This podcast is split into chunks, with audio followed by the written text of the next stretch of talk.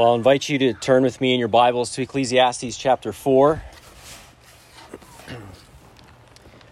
Ecclesiastes chapter 4 and verse 4.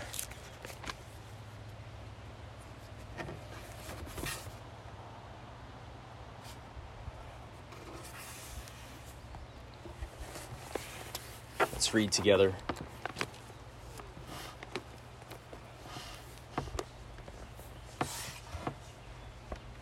Then I saw that all toil and all skill in work come from a man's envy of his neighbor. This also is vanity and a striving after wind. The fool folds his hands and eats his own flesh. Better is a handful of quietness than two hands full of toil and a striving after wind. Again I saw vanity under the sun.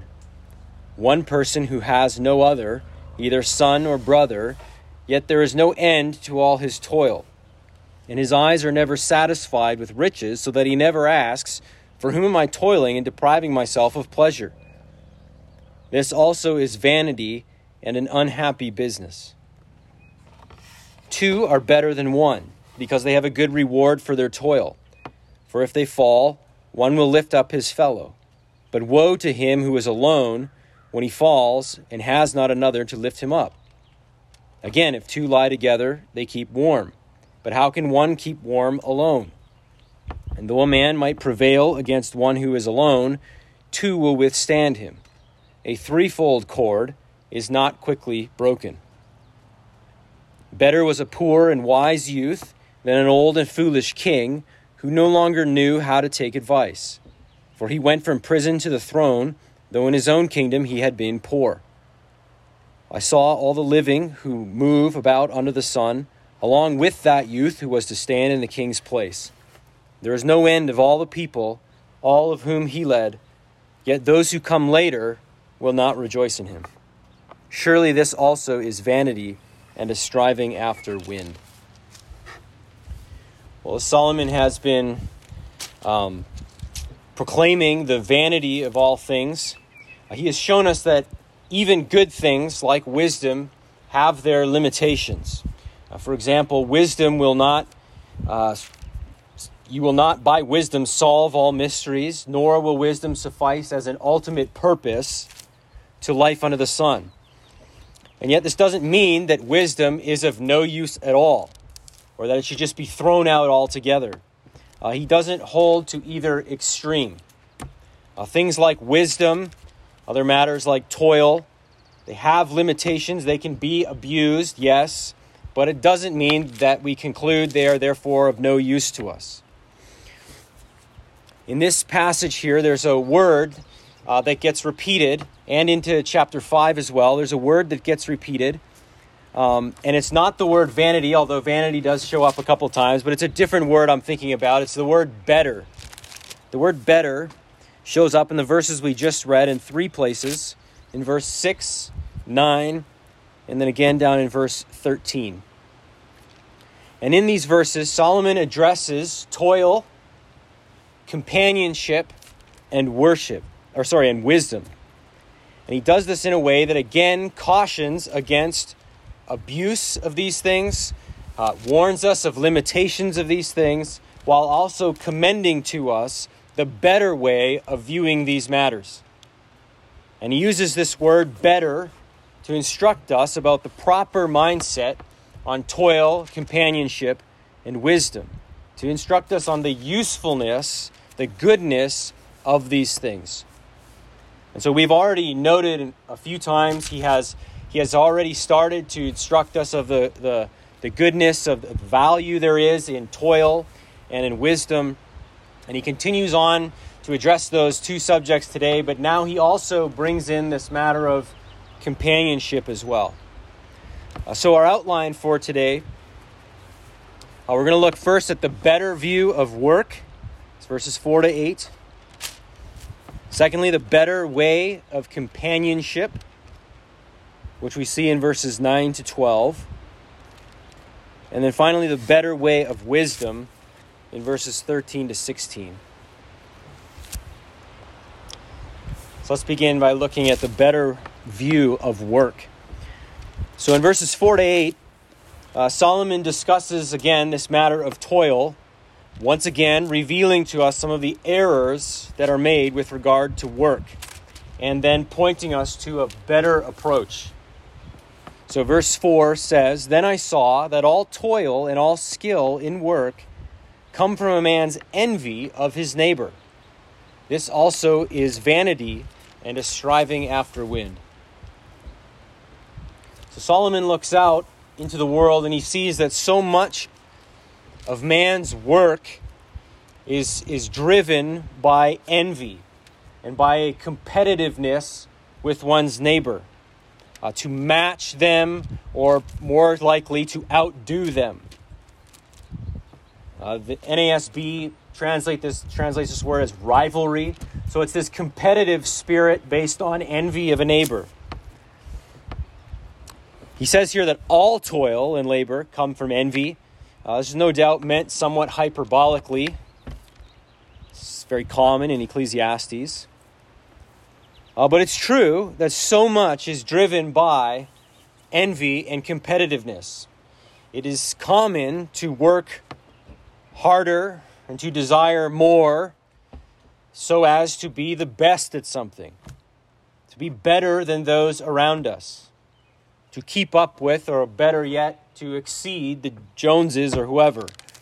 Nobody wants to lose. Often, just not wanting to lose is sometimes even a, uh, a more significant driver than even the desire to win. We just don't want to be bested by anybody else. In the work world, our, our society has the term the rat race. The rat race to describe this race to the top. Of course, begs the question who are we racing in this rat race? Well, we're racing our neighbors, we're racing those all around us. We must outdo other people. We can't let our one neighbor who has less catch up with us. We also want to then catch up to or pass our neighbor who has more. Uh, we compete for jobs. We want to be better than somebody else. We need to find that edge that will make us better than the next person. And ultimately, he calls this vanity, striving after wind. Uh, ultimately, if this is one's driving motivation in work, eventually one is going to lose. We will strive to be the best, but even once we get there, we don't stay there very long.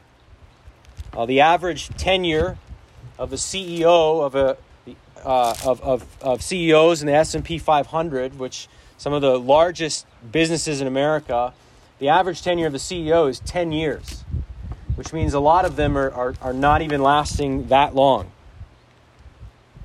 Eventually, someone comes along that's smarter, that's younger, better than us, who will take over. Or if nothing else, we'll one day lose our competitive edge somewhat, and someone else will jump in and be victorious. Everybody eventually loses. And Solomon sees this and he declares the vanity of this approach to labor and toil. But he also looks out and sees an opposite error, which he takes aim at in verse 5. In verse 5, he says, The fool folds his hands and eats his own flesh. Now, this, at first glance, seems like an odd statement and uh, maybe even seems a little bit out of place. But the fool in this verse, the fool who folds his hands, is referring to the lazy person. Uh, takes his hands away from work and he folds them to take a rest. Is the opposite of the person in verse 4. Throughout the book of Proverbs, the sluggard or the lazy man is referred to as a fool. And one of the results of the sluggard's approach to life and toil is that he winds up in poverty. He winds up with nothing. He winds up hungry. So there's many places in Proverbs that talk about this, uh, but I want to read from Proverbs 24, starting in verse 30. It says, I passed by the field of a sluggard it's the lazy person. By the vineyard of a man lacking sense, the fool. And behold, it was all overgrown with thorns. The ground was covered with nettles, and its stone uh, and its stone wall was broken down. Then I saw and considered it. I looked and received instruction. A little sleep, a little slumber, a little folding of the hands to rest, and poverty will come upon you like a robber, and want like an armed man. So again, in Proverbs 24, there, he's passing by the field of the lazy fool, and he sees weeds overgrowing it. The wall is broken down, and he realizes this lesson a little sleep, a little slumber, a little folding of the hands to rest, and poverty comes upon you like a robber, uh, want like an armed man. So, this laziness, this refusal to get out and do the hard work, ends with poverty, ends with hunger. So, here in Ecclesiastes 4, in verse 5, again, the fool is this lazy man who checks right out of the rat race, sees this rat race, can't be bothered with it, just stops altogether. And ultimately, he's left with nothing. The only thing to eat verse 5 says, is himself. Again, an odd, sort of jarring statement to consider, graphic even, that he eats his own flesh. But the point is well made. Laziness, not toiling at all, is the mark of a fool, and it will lead to poverty and hunger, nothing to eat. And so there's two extremes here in these first two verses a constant toiling to outdo and outperform the rest. And then on the other hand, this just checking out and this laziness. And then as we get to verse 6, Solomon now comes to the better way, the better approach to toil. So verse 6 says, Better is a handful of quietness than two hands full of toil and a striving after wind. Solomon is pointing us here to a more balanced approach. It is better to have one hand on quietness, and that word could be translated as rest.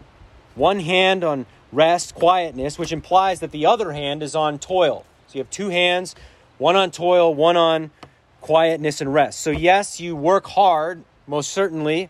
Work is good, it's valuable. We've seen this already.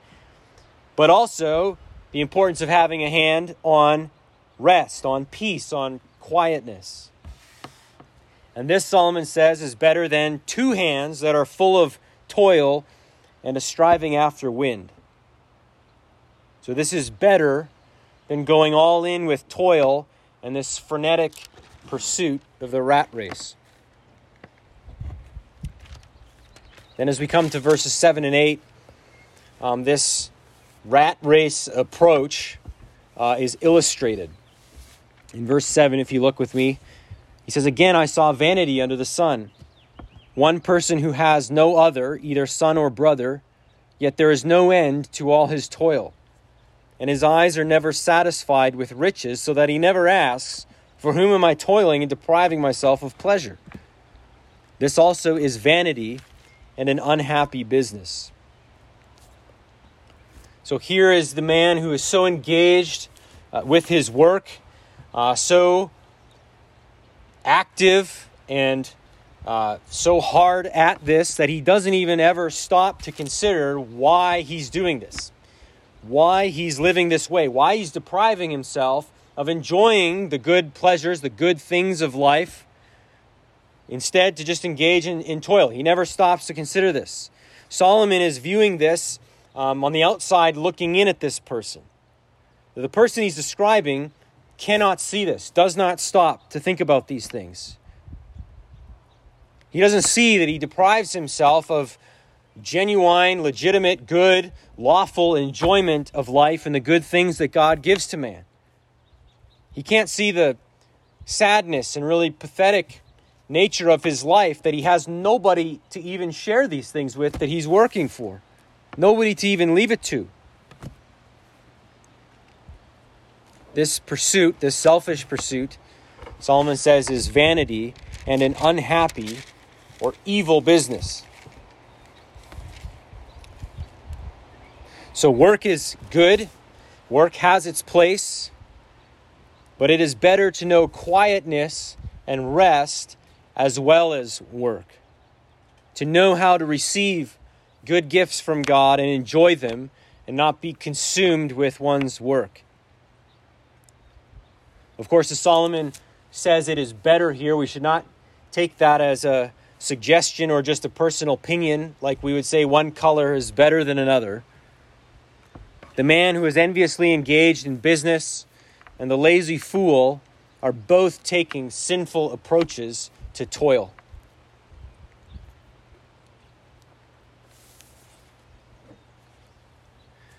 These verses we're looking at are immensely practical. This whole section. And this is a good opportunity, time to assess your relationship to your toil. If you are a hard worker, do you also know how to rest? How to take a break? It's not good here if you're just constant and never stop. On this note, I can't help but think of uh, the Sabbath command of God to work six days and to rest on the seventh. The idea is to cease and to labor or sorry, to cease labor in order to rest, to worship God, and to think upon his goodness in the context of Israel. They were to remember the redemption that God had worked as he brought them out of Egypt. And without getting into all the arguments, I do you think that Sunday is a, a Christian Sabbath. Uh, but man has a tendency to turn that view into a legalistic uh, requirement something that becomes rather oppressive and not very freeing. But one of the unhelpful reactions to that approach has been to throw it out altogether this idea of it being a day of, of rest, to treat it basically Sunday as any other day, except maybe going to, to church uh, for an hour or, or perhaps more. But otherwise, we just conduct business as usual, more or less. Jesus, of course, fought against uh, and um, corrected the legalistic approach to the Sabbath day when he said that man was not made for the Sabbath, but the Sabbath was made for man. That is, it's there for man's good to stop, to cease labor to cease the usual things that we have to do that are even good in their own time, to rest and to worship God. I can't think of a better way to possess a handful of quietness. On the other hand, if your error is in the other direction, if your error is more towards the lazy fool, then take notice in this text that it is only one handful of quietness and rest that Solomon is commending. Uh, again, we've seen he has already stated that toil is a, a gift. Uh, to be able to enjoy our toil is a gift from God. Uh, work is not in the way of life for you, it is part of life that God has given you, uh, as again, we have seen a number of times. So we have here these two extremes and, and opposite poles in this how we approach work, and Solomon correcting us with the better, the better way, the better view of work. Second, Solomon moves on to the better way of companionship. So after this example in verses 7 to 8 of uh, this, this workaholic who has nobody, Solomon now uh, commends companionship to us over isolation when he says in verse 9 that two are better than one. This statement applies to various friendships, various partnerships, which I think becomes clear as he goes on to give four reasons for this statement that two are better than one. So, the first reason he gives is that two are more likely to turn a better profit than one. Verse 9 Two are better than one because they have a good reward for their toil.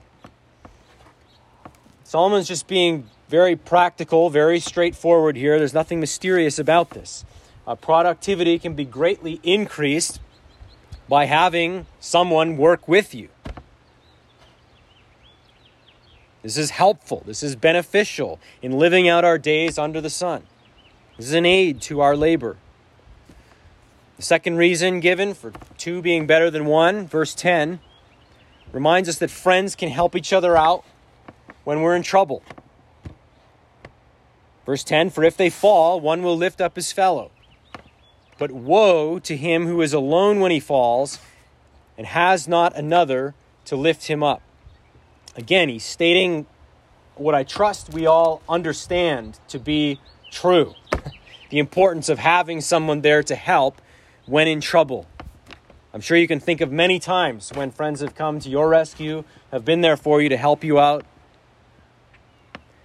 But I wonder if you've ever seen somebody who has not had anybody there to help when they have fallen down, when they've been in trouble.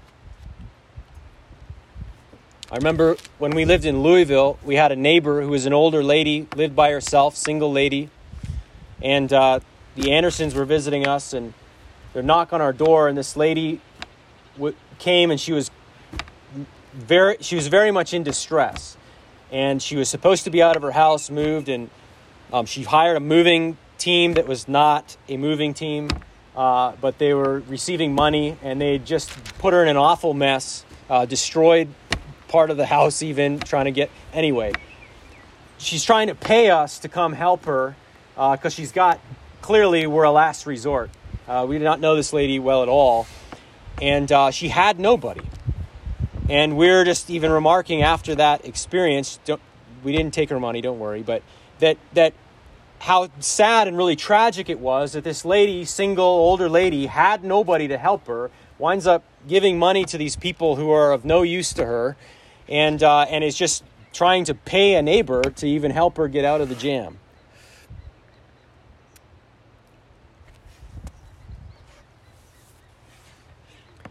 So obviously, a friend there to help is of great advantage.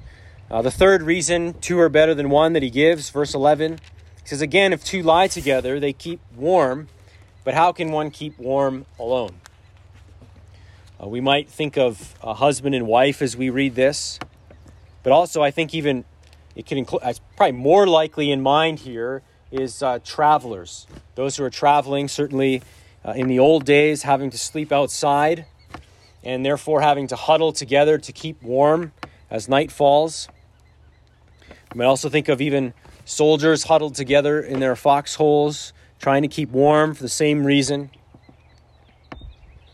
Uh, in his commentary, Duane Garrett uh, says that this is a, he argues that this is a metaphorical uh, metaphor to speak of emotional comfort against the coldness of the, of the world a friend, a companion who's there for you to help you.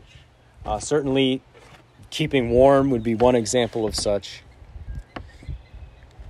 Uh, the fourth reason given that two are better than one is the protection that two can have against an attacker. Verse 12 And though a man might prevail against one who is alone, two will withstand him. A threefold cord is not quickly broken. So, two men are more likely to resist an attacker than one man on his own. Uh, there is indeed a safety in numbers. A cord of three strands, woven or braided together, is obviously and clearly much stronger than just a cord that's a single strand. This is a proverb to further illustrate the idea of strength in numbers. Perhaps even indicating, yes, two will resist an attacker more likely, but three is even better. So, in all of this, Solomon is reminding us of the value and importance of companionship, of friendship, of community. And one of the obvious implications here is that the person who thinks that they should or that they can go it alone is a fool. For the reasons given above, and we could list off many others. So, yes, I, I do think that this means that telling otherwise healthy individuals to stay home, to not spend time with other people in real face to face interaction, I do think this implies that that is evil, that that is not good. I think the increase in depression that has been very well documented everywhere there's been lockdowns is not surprising for this very reason. We are created beings, and as such, are created as social beings. We're not meant to fly solo. If you consider, even before sin had entered the world, God said it is not good for man to be alone. And so God creates Eve to give to Adam, and he institutes marriage.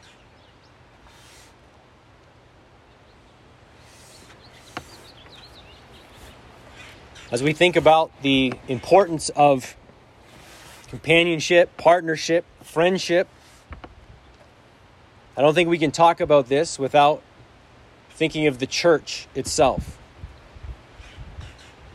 The New Testament teaching is very clear, very straightforward that we need one another. We need our brothers and sisters. Uh, 1 Corinthians 12, a part of that chapter was read earlier.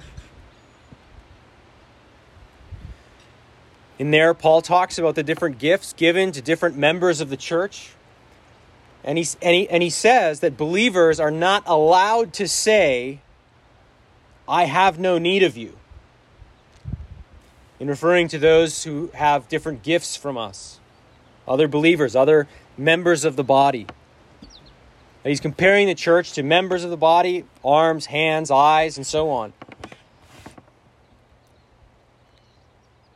Romans 12, 4 and 5. Similarly, Paul says, For as in one body we have many members, and the members do not all have the same function. He's talking about the human body there. Again, the different parts of our body, different members of our body. So we, though many, are one body in Christ, and individually members one of another.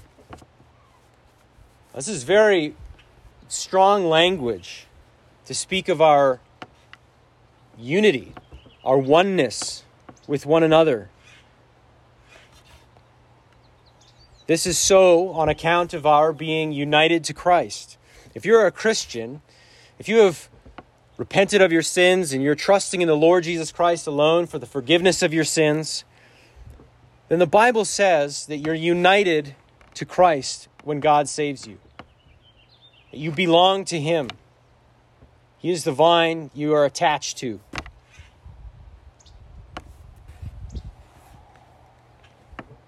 And because of that, all the blessings of salvation flow to you on account of that union with Christ. And not only are united, you united to Him, but also to other believers. We become part of Christ's body. That's the imagery that's used. And so the Christian life, above all, is not a solo one.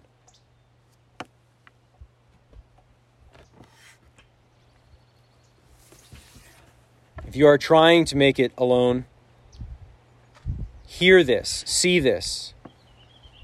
Come into fellowship. Find a church where you can be a member.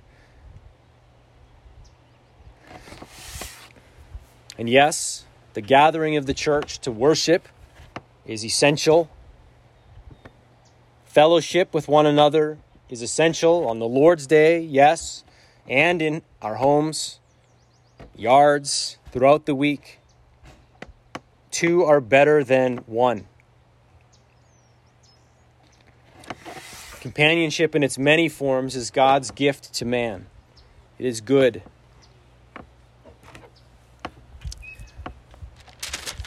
Let's continue as Solomon returns now in verse 13 to the contrast of wisdom and folly, uh, further re- revealing the better way of wisdom. He has mentioned various uh, good and, and important aspects of wisdom already in Ecclesiastes. He returns to it again here. And he makes the matter very plain in verse 13 when he says, Better was a poor and wise youth than an old and foolish king who knew, no longer knew how to take advice. It used to be understood uh, that age brought, typically, brought wisdom. If you wanted wisdom, you felt you lacked wisdom, then you would look to the ones who've been around a little while, who are older. Certainly in the time of Solomon, that would have been the case. It's been that way for much of history in most cultures. The elderly were therefore held in higher esteem. Today, we have this all very much flipped around and backwards. Uh, youth and young people are the heroes in our world, in our culture, in our stories, in our movies. The new and progressive ideas that arrived yesterday, they are the greatest. The old ways, along with the old people, need to be either either come along with the new ideas or they need to be canceled. And so, what Solomon says here probably would have landed maybe a little heavier in his own day and in previous ages than today. But what this verse says is that it's better to be poor and young, yet wise, than to have the power and the wealth of a king and yet be a fool. So, very clearly, old age does not necessarily mean automatically that you are wise. Nor does youthfulness necessarily mean you have to be a fool. Notice here that folly is described as not being able to take advice any longer. It is being entrenched and proud. It's losing touch with reality, with your own inability to see everything, with your need for other people for help. This verse is rather high praise for the goodness of wisdom.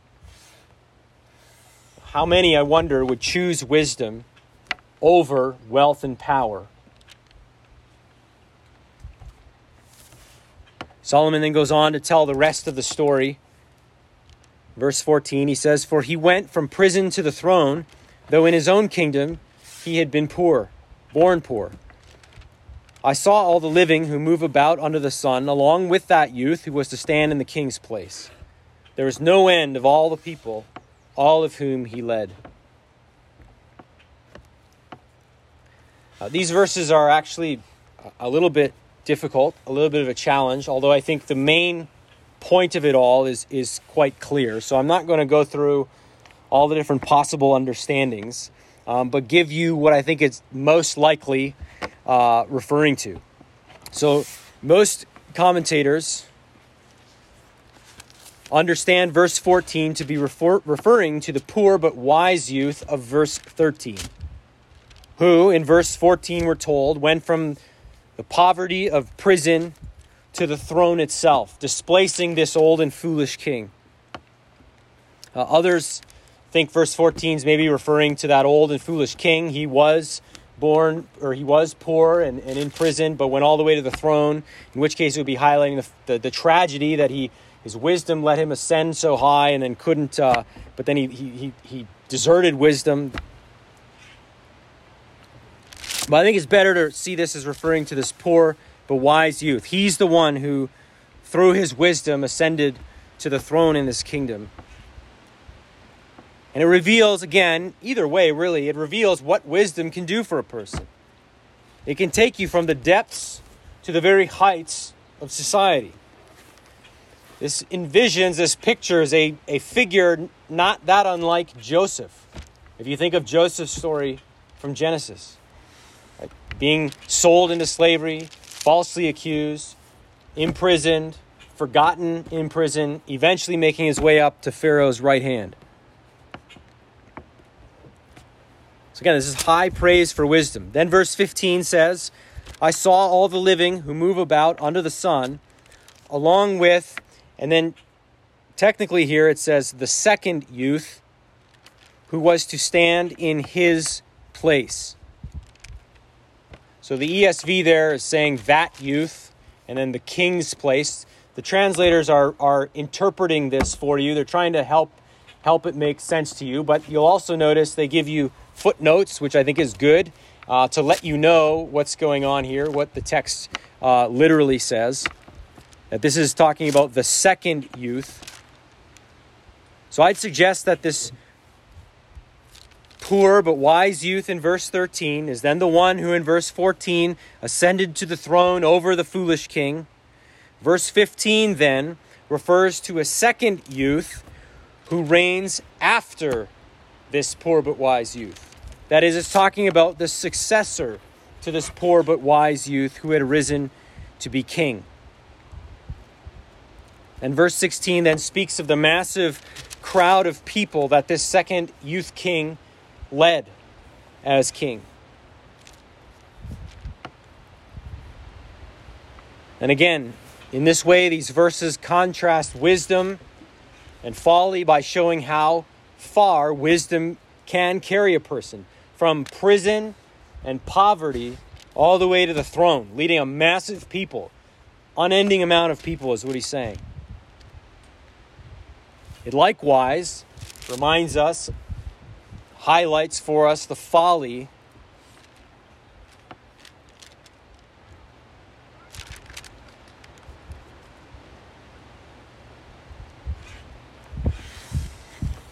really the, the, the tragedy of folly.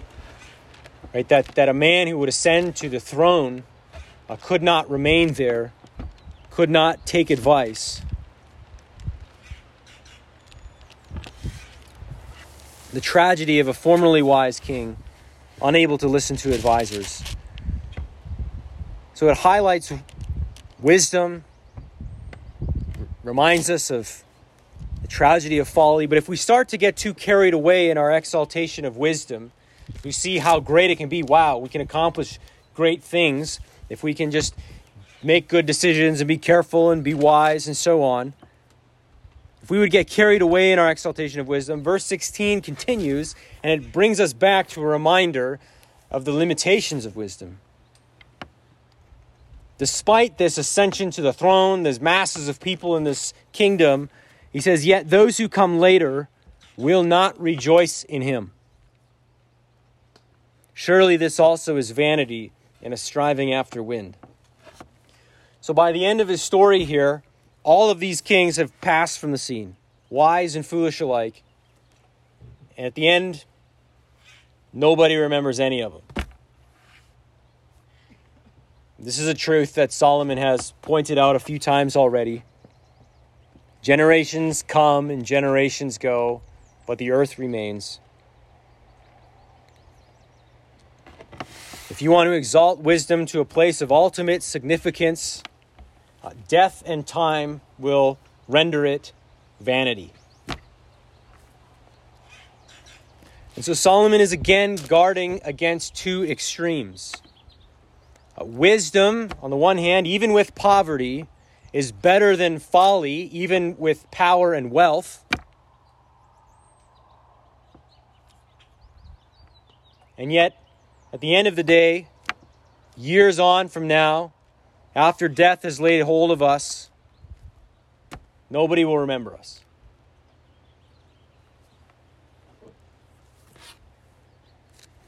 As he has said earlier, how the wise dies just like the fool.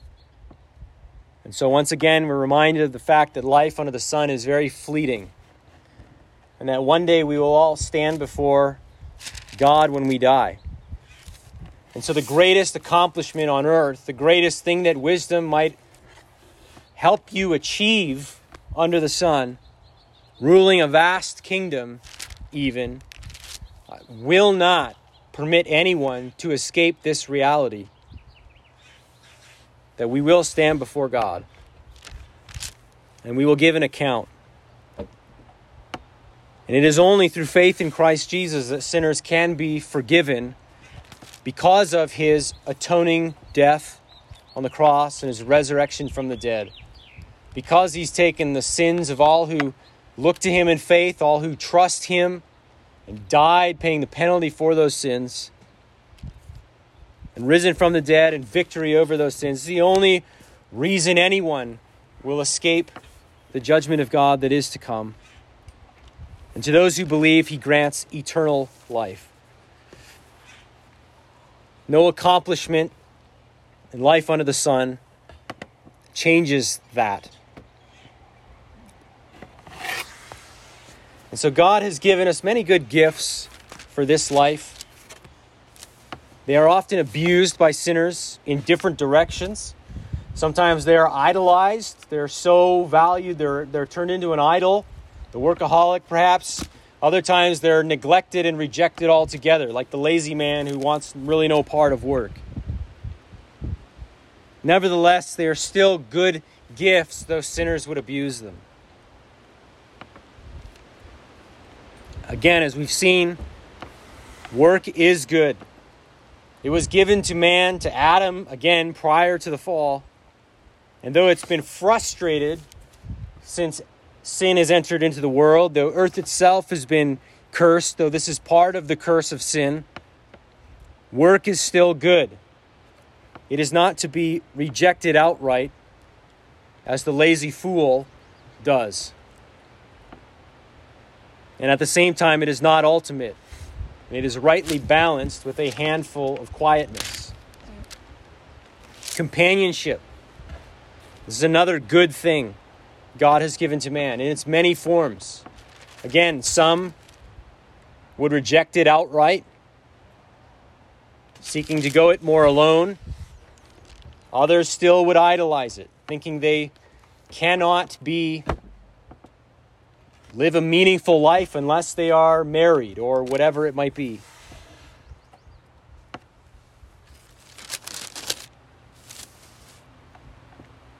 Companionship is abused, but it is still a good gift from God when received rightly.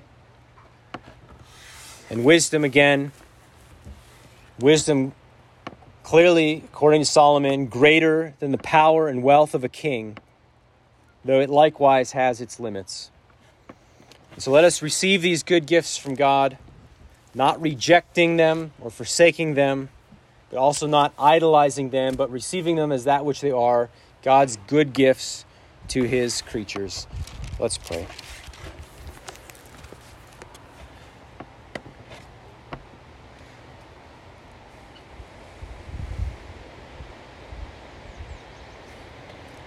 Our Heavenly Father, we step back and we marvel at your creation. It is badly marred by sin, but there are still marks of your handiwork all around us. Father, this is your world. You've created it. You've determined how it works. And your word declares to us that which is evil and that which is good. Father, I pray that you would just convince us of the truthfulness of your word. Father, I pray that you would grant us ability to work hard at our, our jobs, whether we are working primarily in the home or elsewhere, that we might do this in a way that would seek to honor you. Father, we pray that you would Help us not to view our labor as something that intrudes upon that which is really good in life, that we would not simply uh, endure the week so as to get to the weekend. Father, I pray that we would not also be so consumed by our work that we would miss the good things you've given us all around us our family, our children, food, and so on. Father, I pray that you would teach us how to lay hold of toil in one hand and, and quietness in the other. Father, we thank you for giving us other people.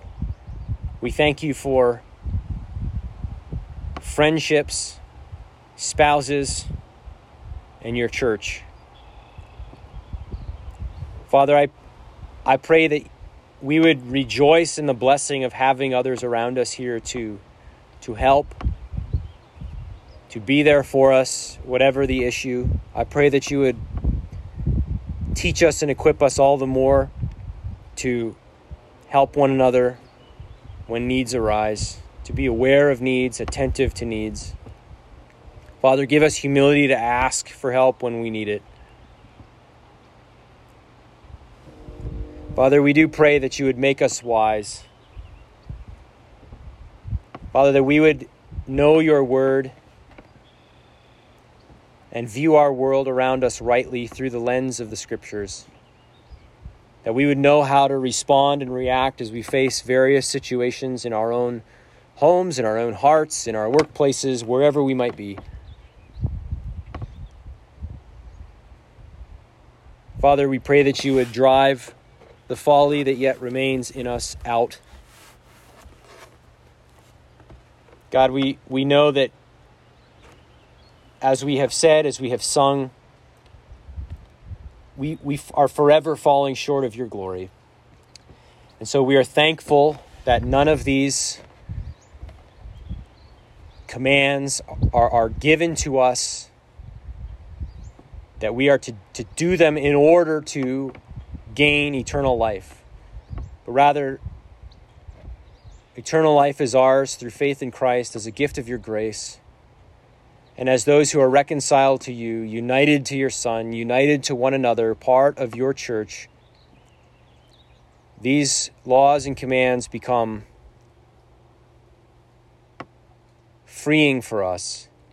They are your good and, and loving gift to us that we might know what pleases you and what is even to our own for our own good. Father, we pray that you would continue to form Christ in us.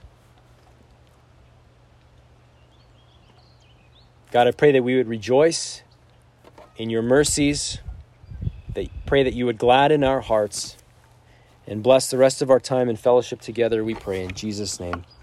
Amen.